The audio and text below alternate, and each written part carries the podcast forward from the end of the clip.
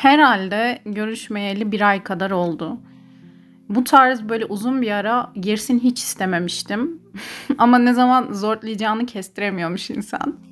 Ha bu yani geçtiğimiz bir aylık sürede çok mu iş hallettim? Yok yani. yani yeni bir dilme öğrendim, ülkemi değiştirdim. Hiçbirini yapmadım.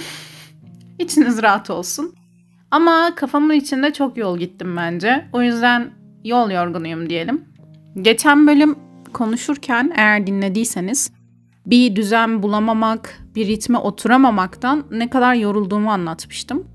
Bu böyle geçici bir yorgunluk hani öyle gelişine vurulmuş bir vole değilmiş ya. Yani gerçekten yıpranmışım ve artık hatırlarsanız demiştim ki size belki de önemli bir gelişim noktasına gelinen andır bu yaşadığımız şey.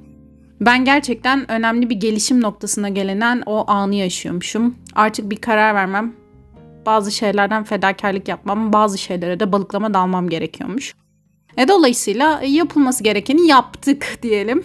ne kadar büyük bir özgüvenle konuşuyorum. Umarım patlamaz. E bazı kararlar alındı yani. Bu, bu lafa da hastayım bu arada. Gerçekten Fener'e hayatının transferini gerçekleştiren Ali Koç gibi.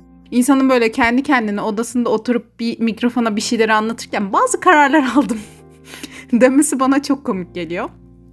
Ama Gibi'nin yeni sezonunda bununla ilgili bir muhabbet var.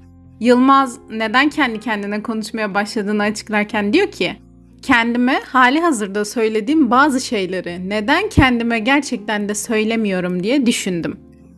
Öyle işte yani. Aldığım kararlarda ben de bu şekilde bir tutum izlemeye karar verdim. O yüzden sanki çok önemli biriymişim gibi sizinle de paylaşacağım bundan sonra. Daha önce asla yapmam dediğim şeyler bu arada bu kararlar. Ve bir kere daha büyük konuştuğumuz ne varsa yedik diyelim. İnsan olmanın hatrında var, kusurunda var. E, çok acayip bir şey işte yani hani dün TikTok'ta viral olmuş Kazak bir çocuğun videosunu izledim. Kazakistan'ın bir dağında tek başına yaşıyor bu çocuk. Gün içindeki böyle tek etkinliği eşeğe binip etrafı gezmek ve muhtemelen hayvancılık falan. Videonun başında böyle arkada tek bir yer döşeğinin olduğu odasında sini oturuşuyla oturuyor. Hani hiç yerde yemek yediniz mi bilmiyorum. Yemediyseniz bilmezsiniz o sini oturuşu nedir ama böyle bir oturuş var. Şarkıcı Ceylan'ın meşhur bir kahvaltı fotoğrafı var. Yani bilenler bilir, bilmeyenler de açıp Google'a yazsın şimdi. Şak diye çıkıyor. Tek diz karnına çekili, diğer bacağı da böyle altına kıvırıp oturursunuz. Bu çocuk da aynı öyle oturuyor. Plastik bir kapta bir harç karıştırıyor. Ya yarım yamalak, beceriksiz bir kek harcı işte yani hani öyle olduğunu anlıyorsunuz zaten onun. Borcama döküp küçücük bir fırında pişiriyor. Erittiği çikolatalardan da üzerine böyle yalandan bir sos yapıyor bir yer masasında. Sonra o keki soğusun diye odanın bir köşesine koyuyor. Soğuyunca da kalkıp bir dilim kesiyor. Telefonunun saatini gösteriyor. 23.59. Keke bir mum dikiyor. O mumu tek başına üflüyor. Sonra da o tek başına diktiği mumu üflediği keki yiyip böyle serdiği döşeğin içine giriyor. Kucağında kedisi. Ve uyumadan önce hepimizin yaptığı gibi biraz böyle video kaydırıyor tek başına. İşte gözlerini siliyor falan. Alttaki şarkıda Another Love. Beni bir ağlama tuttu tabii. Gece gördüm bu arada video yani ağlatmaya da çok müsaitti ve tam da uyumak üzereydim. Böyle bir üzerimde bir çok günlük hali vardı yani. E, ben de ana sayfayı böyle onun üzerine hemen uyumaya gönlüm razı olmadı. Ana sayfayı kaydırmaya devam ettim ama devam ederken de çocuk hakkında düşünmeye devam ediyorum. Ağlıyorum bir taraftan. Kendi kendime dedim ki insan olmak çok zor. Ya hayvan olsaydık ya da bir kasım patı muhtemelen böyle beklentilerimiz olmayacaktı. Ya muhtemelen diyorum çünkü yaşamadığımız her gerçeklik için bir kapı aralık bırakmak lazım gibi geliyor. Yani bilmiyorum belki de vardır böyle beklentileri biz bilmiyoruzdur. Aynı dili konuşmadığımız için. Ama insan olmanın hayata yüklediği beklentiler çoktan seçmeli. Doğum günü pastanı kim yaptı, kim kutladı, tek mi üfledin o mumu, yalnız mı uyudun, bugün kaç kelime konuştun, Kafa Radyon'da hangi şarkı açık kaldı, yok artık Another Love mı gibi falan böyle hiç beklemediğin yerden bile çok büyük kederler edinebilme potansiyeli var hepimizde. Buradan dert keder edinemesem bile benim o gece yaptığım gibi işte buradan dert keder edinen birini dert edinme potansiyeli var falan. Yani ben hiç sanmıyorum hani bu bir panterin ya da bir güvercinin derdi olsun. Ya da onun olmasa bile dünyanın öbür ucundaki başka bir gariban panter türdaşının derdi olsun da onun için üzülsün, kederlensin. E, o yüzden insan olmak, bütün duyguları ve olan biten her şeyi, her psikolojisiyle, beyniyle, kalbiyle, ruhuyla, duygularıyla ve bütün o komplike ilişkileriyle ya hissetmenin, var olmanın, sende olmasa bile başkasında var oldu diye kahrolmanın bir bütün olduğu çok zor ve çok ağır bir olgu. Sonra bütün bu doğum günü tantanası, bu duygular üzerinde düşünmek, hani sadece kendi duygularımız karşısında değil de birbirimizin duyguları karşısında bile hissettiğimiz o büyük çaresizlik duygusu bana işte böyle yakın zamanlarda seyrettiğim ve gerçekten izlerken ağlama komasına girdiğim bir filmi hatırlattı. Filmin adı After Sun. Mutlaka görmüşsünüzdür. Bu yılın en çok ses getiren filmlerinden biriydi. Ben de açtım o gece. Sanki yeterince acı çekmiyormuşum gibi çocuk yüzünden. Filmin en kilit iki şarkısını dinledim. Biri Under Pressure'dı. Biri de Canan Erçetin'den Gamsız Hayat. Ya normalde Canan Erçetin pek dinlemem ama sevmediğim için değil. Ya çok üzüldüğüm için. Ve çünkü onun üzüntüleri böyle kurgusal değil de gerçek zaten bildiğim bende olan bir tür hüznü veriyor gibi geliyor. O yüzden yani Canan Erçetin'den canımın kıymetini bilen bir insan olduğum için kaçınıyorum spesifik olarak. Ama bugün bir istisna yapıyorum. After Sun'dan ve kendi kişisel gamsız hayatlarımızdan biraz konuşalım istiyorum. Bu bölümün benim için şöyle bir anlamı var bu arada. Bütün bölümler arasında sırf kendim için kaydettiğim tek bölüm olacak. Sebebi de şu. Fark ettim ki bu filmi ve ağlama komasına girsem de hissettiğim iyileşme hissini, sonra ağzımda kalan bu tüm dünyayı affedebilirmişim hissini hem çok küçük hem çok büyük hissettiğim o tadı 10 sene geçse de hatırlamak istiyorum. Çünkü hatırlamak dışında bir mucizemiz yok. Septik çarşambalara yine yeni yeniden hoş geldiniz diyorum. Bugün en kalender bizleriz.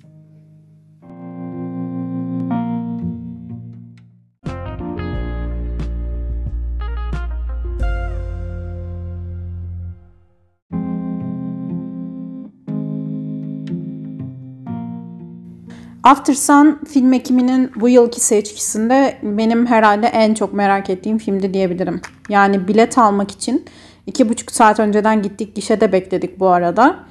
Ama gişedeki personelin kullandığı paso sistemiyle evinde site başında bekleyen öfkeli kalabalıkların sistemi aynı olduğu için o iş yattı.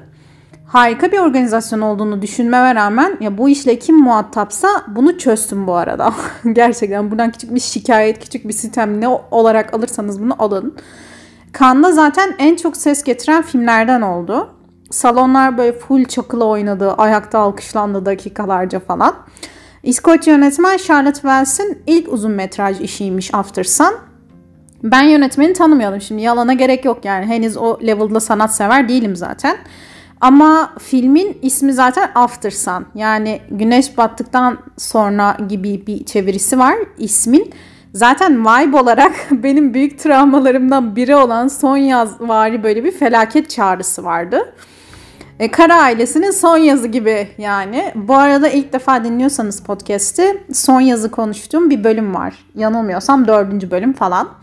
İlginizi çekiyorsa onu da dinleyebilirsiniz. After Sun'la ilgili zaten hakkında hiçbir şey bilmeden bile böyle filme vurulmamın 2-3 ana sebebi vardı diyebilirim. İlk olarak başrol. Benim gerek oyunculuğunu, gerek ekrana yansıyan yüzünü, gerek de ekranın arka planındaki duruşunu diyeyim artık. Böyle duruş beğenmek de çok Bülent Ersoy var bir yorum oldu ama çok sevdiğim Paul Mescal oynuyor. Zaten onu görünce ben bir dirildim. Böyle bir cana geldim falan ilk afişte. Yine zaten hani böyle aynı son yaz bölümünün ikinci kısmında falan galiba. Selurini öykücülüğünden bahsediyorum podcast'te. Dinleyenler bilirler, dinlemek isteyenler de tekrar ışınlanabilirler. Ama hani Celeroni burada da böyle kısaca üstünden geçmem gerekirse benim modern dönem yazarları arasında orijinal dilinden okunduğu zaman özellikle çok başarılı, çok dikkate değer, yeni ve kıvrak bir dil olarak görüp benimsediğim bir e, kadın aslında. Yani bir yeni idol olarak da adlandırabilirim. Yani idol olacak kadar seviyor muyum bilmiyorum ama seviyorum işte. Hoşuma gidiyor. Normal e, insanlarda uyarlanan işlerinin içinde bence en iyisiydi. Zaten iki işi uyarlandı bu arada ekrana. Ki benim Taylor Swift'le bir hukukum vardır. Ama kusura bakmayacak artık. Manitasının arkadaşlarla sohbetlerde iyi bir iş çıkardığını düşünsem de normal insanlarda Paul Mescal'den aldığım elektrik ve gücü o versiyondan ve o uyarlamadan ve o oyuncudan hiçbir zaman almadım. İkinci olarak beni filme en çok çeken etmen tabii ki filmin Muğla'da geçmesi. Yani örgü 90'ların başında geçiyor. Ama zaman bükülmesi denen şey varsa Türkiye herhalde bunun en çok yaşandığı ülkelerden diye düşünüyorum. Bu ülkede her şey böyle kocaman bir birdenbiredir. o birdenbire olmadan önce de çok uzun bir süre böyle aynı renkte hepimiz aynı müzikle dans ederiz. 90'lar ve 2000'lerin başı için de benzer şeyler söylenebilir. Benim gibi böyle 2000'lerin başında çocuk olanlar filmde geçen Türkiye anılarıyla kolaylıkla empati yapabilirler bu yüzden diye düşünüyorum. Film 90'ların başında geçse de. Ya en azından benim için öyle oldu. Hani kendi böyle onlu yaşlarımın ilk çeyreğini, o ailemle yaptığım yaz tatillerini falan çok anımsadım. Nostaljik bir duyguya yakın bir şeyler hissettirdi zaten bu yüzden. After Sun ne öyküsü derseniz After Sun bir hatırlama ve bir depresyon hikayesi. Yani büyük öykücülük, büyük dönüm noktaları, şaşırtmacalar ya da öyküler içinden başka öyküler arıyorsanız istediğinizi verecek bir film değil. Kendisi 11, babası 31 yaşındayken işte birlikte Muğla'da yaptıkları muhtemelen son yaz tatilinin anılarını 20 yıl sonra o tatildeki babası gibi 31 yaşına bastığı gece yarısı artık kendisi de anne olmuşken hatırlayan Sophie'nin anılarını izliyoruz tüm film boyunca. Ya korkunç güzel bir sinematografisi var. Gerçekten hani tüm film boyunca ben de böyle Ege'nin güneşini yüzümde hissettim diyebilirim. Hani sanki iki saattir şezlongda kulaklıkla yatıyormuşum. Şemsiyenin kapatmadığı tek yer olan sağ şakağımdaki kaslar böyle güneşten uyuşmuş da yüzümü serine dönünce gevşemişim gibi geldi ben de filmi izlerken. Gerçekten burnuma güneş kremi, güneş losyonu falan koktu. Halıcısından otel lobisine kadar gerçek bir Türkiye portresi vardı filmde. Ne fazla egzajere ne fazla Orta Doğu ülkesi gibi yansıtmışlar. Ama Fethiye'deki Türk'ten çok İngiliz yoğunluğu vesaire bence müthiş cuktu yani. Sinematografi ile ilgili zaten en çok hoşuma giden diğer ikinci şey filmin gerçekten 11 yaşında bir çocuğun anılarını izliyormuşsunuz hissi uyandırması. Yani her şey yarı bulanık. Film boyu ellerinde gezdirdikleri o eski kasetli handicam sanki benim elimde gibiydi. O video kameraların hani bir sahnesi gibiydi sanki. Böyle yarı yarıya sallantılı, kesik kesik bir bütünlük yok gibi geliyor ama müthiş bir bütünlük var. Nasıl başardılar bilmiyorum ama Sophie gibi yani böyle 11 yaşında bir kız çocuğu gibi algılıyorsunuz olanı biteni sizde. Onun üzerinde durduğu şeylerin üzerinde duruyorsunuz. Onun arka plana attığı şeyleri onun gibi arka plana atıyorsunuz ve hızlı geçiyorsunuz üzerinden çocukken hafıza dinamiğimizin nasıl yaratıldığını, o işte core memory denilen şeyi, o asıl davranışlarımızın ana nedeni olan anları ve travmalarımızı nasıl yarattığımızı görmek için bence müthiş bir akış olmuş bu. Paul Mescal burada çok erken yaşta baba olmuş bir karakteri canlandırıyor.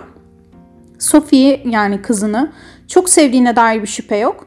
Ama depresyonun insan zihni ve davranışlarından ne büyük yıpranmalar ve hareketsizlikler yaratabileceğini bilince Cengiz Aytmatov'a buradan ters düşerek söyleyebiliriz ki sevgi ve emek her zaman aynı çerçevede yer almıyor maalesef. Burada da öyle bir portre var. Elbette ki hani kendisinin de bir rahatsızlığı var ve bana kalırsa hak ettiği baba olamadığı için vicdan azabı da çekiyor. Ama bunun dışında zaten karakterinin travmalı bir çocukluğu var. Maddi ve ruhani yetersizlikleri var. Yani çok kayıp bir ruh, çok kayıp bir baba ve nereye gitmek ya da ne olmak istediğini bilmeyen biri.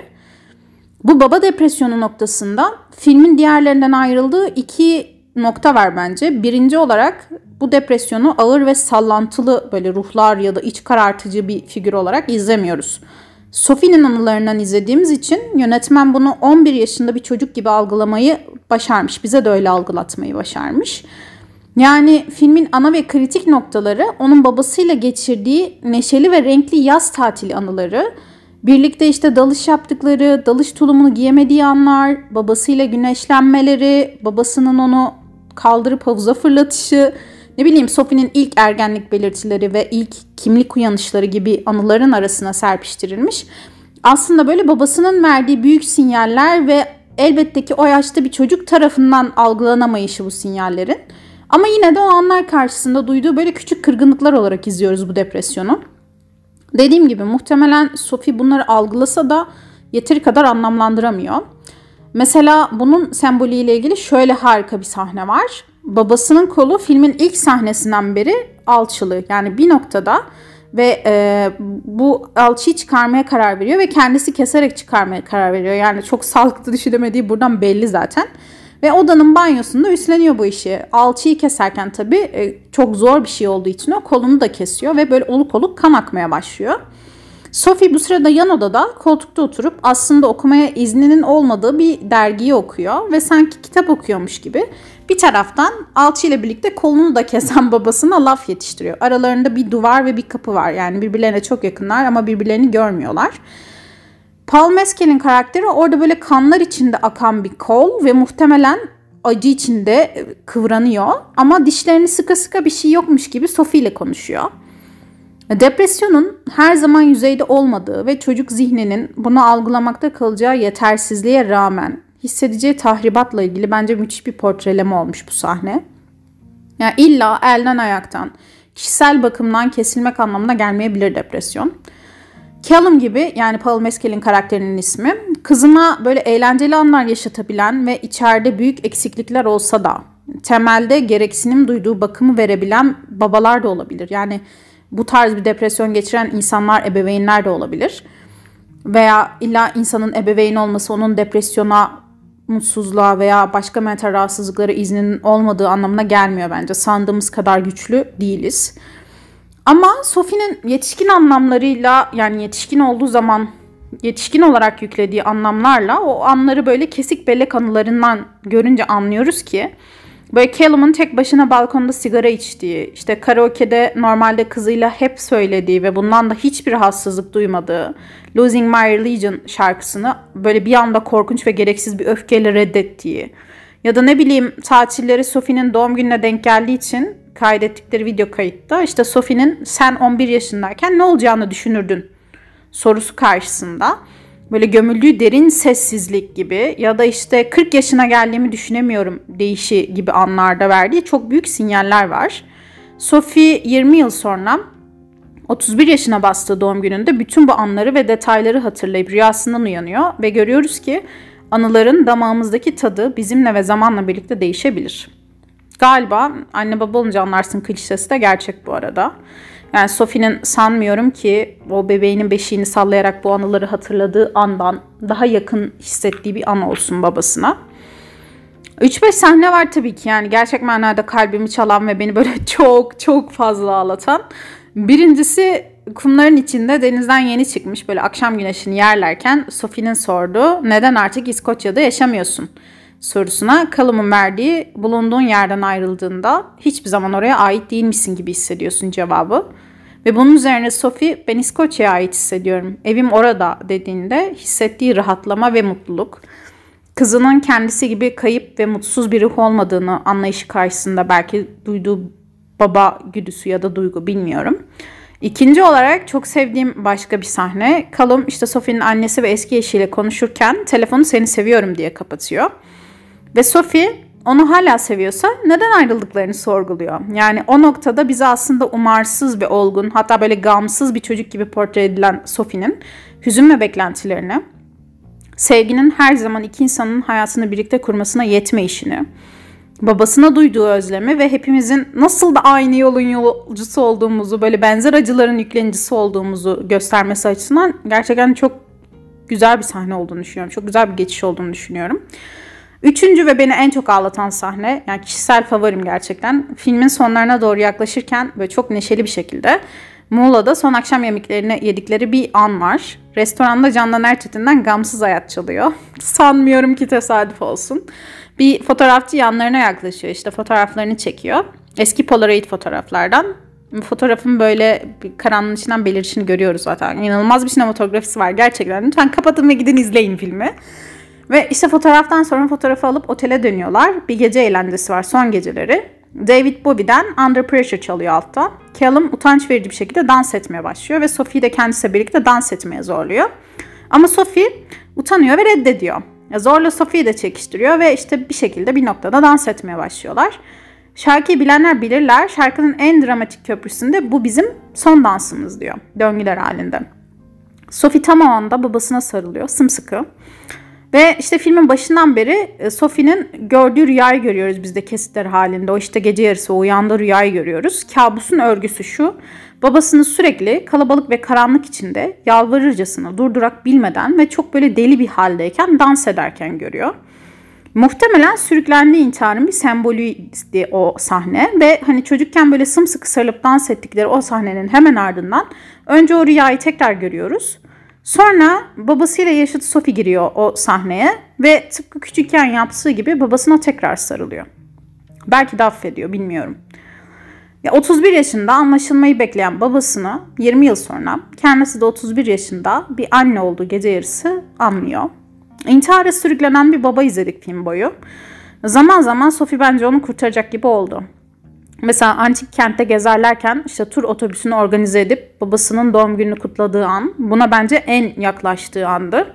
Çünkü o an çok tepkisiz kalsa da sonra odasında mesela hüngür hüngür ağlarken gördük. Havalimanında o kamera görüntüleriyle vedalaşırken bence birbirlerini son kez gördüler. Buna dair tam bir sinyal verildiğini söylemek doğru mu olur yanlış mı olur bilmiyorum. Ama muhtemelen gerçekten de son danslarıydı. Niyeyse bölümün başında da selam çaktığım, hatırlamak dışında bir mucizem yok diyen Umay Umay'ın kırmızısını hatırlattı tüm film bana. Bir şeye inandım, bir şeye diyor devamında bu arada Umay ve yalnızca bir kez ağlayarak dans ettim.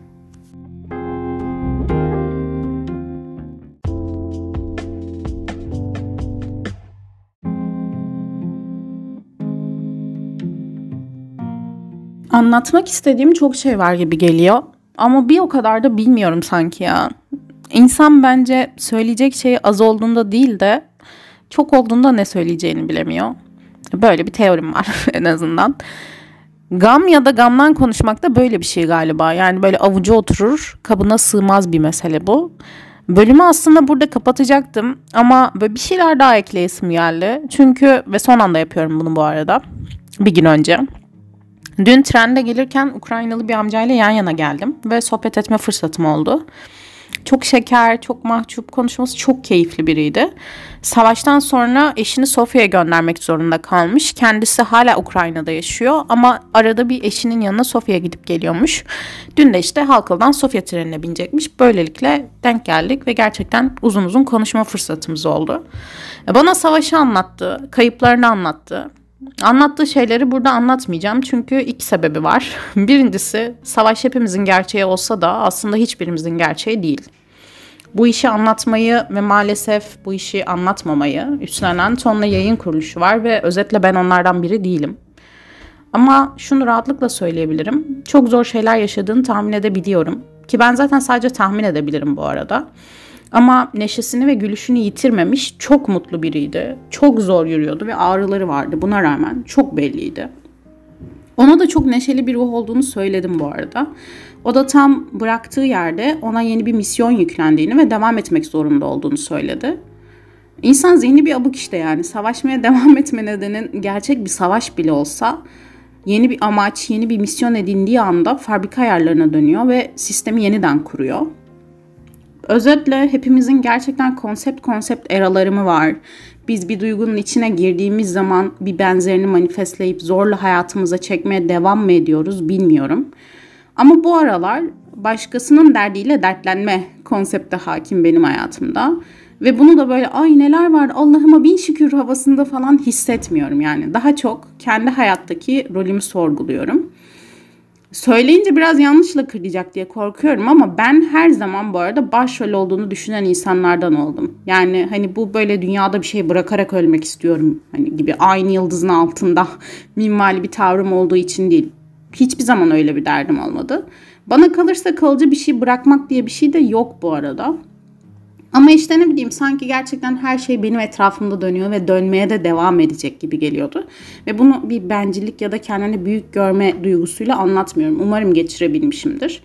Ya mesela anlatmışımdır. Hani bir uğurlu sayım var 9 ve 19. Her gittiğim yerde, her önemli bir şey yapacağımda benim dönüm noktam olacağına inandığım zamanlarda ne bileyim girdiğim sınavlarda falan her yerde ya 9'u ya 19'u ararım ve bulurum da. Buna da bir anlam yüklerim.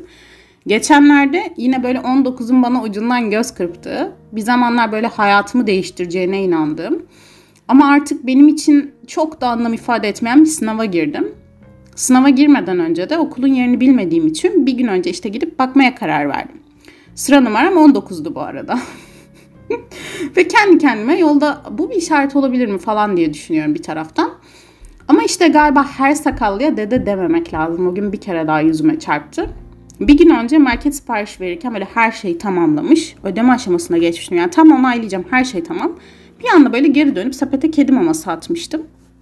Üşenirim normalde böyle şeyler ama üşenmedim niyeyse. Kedi maması da çantamdaydı. O sınava gireceğim okulun köşesinden döndüm ve böyle tam kapısının önüne çıktığım anda aynı anda ıslanmış ve üşümüş bir kedi de böyle önüme çıktı. Yağmurluydu o gün. Çok açtı. Etraf koklayışından belliydi. Okulun etrafı da otobanın içinde kaldığı için çok iyi beslenebileceğini düşünmüyorum zaten orada bir kedinin.